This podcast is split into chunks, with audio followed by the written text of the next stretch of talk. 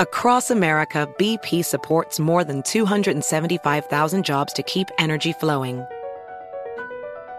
Jobs like updating turbines at one of our Indiana wind farms and producing more oil and gas with fewer operational emissions in the Gulf of Mexico. It's and, not or. See what doing both means for energy nationwide at bp.com slash investing in America.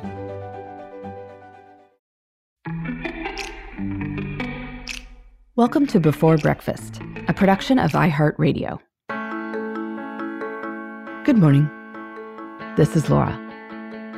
Welcome to the Before Breakfast podcast. Today's tip is to figure out what specific barriers are keeping you from doing something that you'd like to do. When you know what's stopping you, you might be able to solve the problem.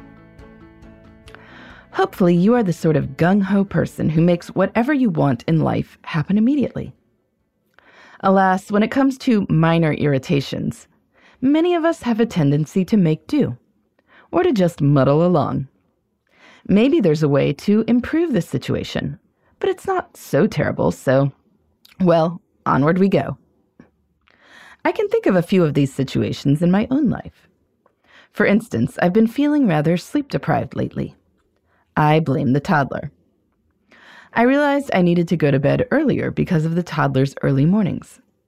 But getting the big kids to bed pushed my bedtime later into the evening. But I thought about it. What was actually stopping me from going to bed earlier?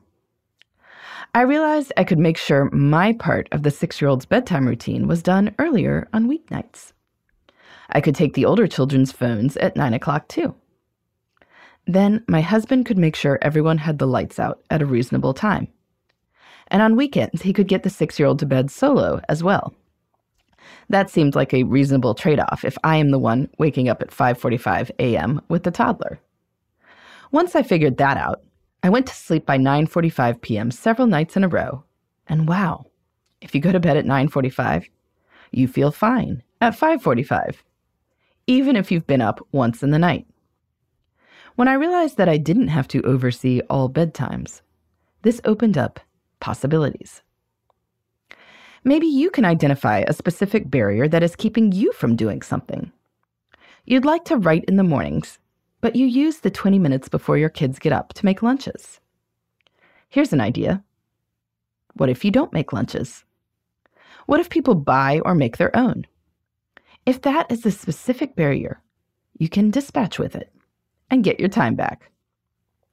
Maybe you want to go to the gym, but it always seems inconvenient. Well, what if you did workout videos at home? Or what if you joined a gym that you actually drove past on your way to and from work? Now, just to lay it out here, sometimes we realize the barriers are mostly in our heads. Maybe you want to have family dinners, but you don't get home from work until 6:30. So you assume it's impossible. But what if you all ate later?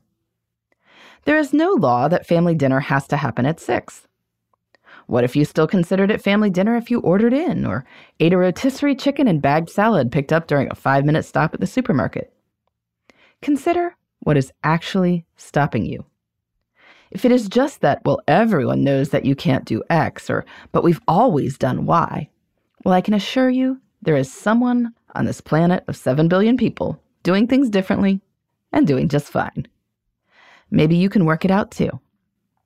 If you realize you've been telling yourself that you have to join the gym that's farther away because it's $15 a month cheaper, well, you don't save money when you never use something. Or maybe you dig deep and realize you chose the faraway gym because you want an excuse not to go. I am not judging. This is all about figuring out the specific barriers. Because once you know what is stopping you, you can decide to either do something about it, or recognize that you can't do anything about it, or maybe you just don't want to. But whatever choice it is, this can be mentally clarifying.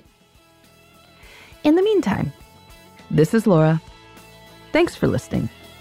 And here's to making the most of our time.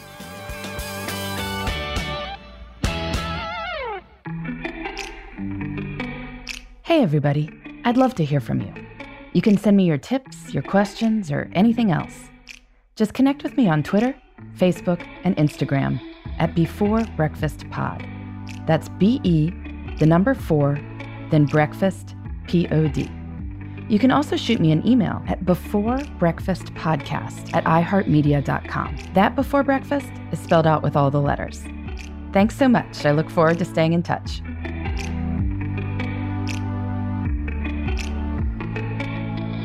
Before Breakfast is a production of iHeartRadio. For more podcasts from iHeartRadio, visit the iHeartRadio app, Apple Podcasts, or wherever you listen to your favorite shows.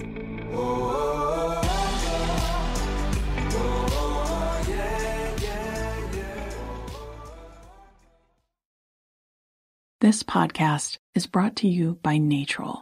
Rise and shine, feeling more like rise and wine. Get your sleep together with Natrol melatonin gummies and conquer your mornings so you can conquer your goals. Natrol melatonin helps reset your sleep cycle. They are made with clean ingredients and help you fall asleep faster, stay asleep longer, and wake up rested and ready to conquer the day. Shop now at natrol.com. This product helps with occasional sleeplessness. These statements have not been evaluated by the FDA. This product is not intended to diagnose, treat, cure, or prevent disease.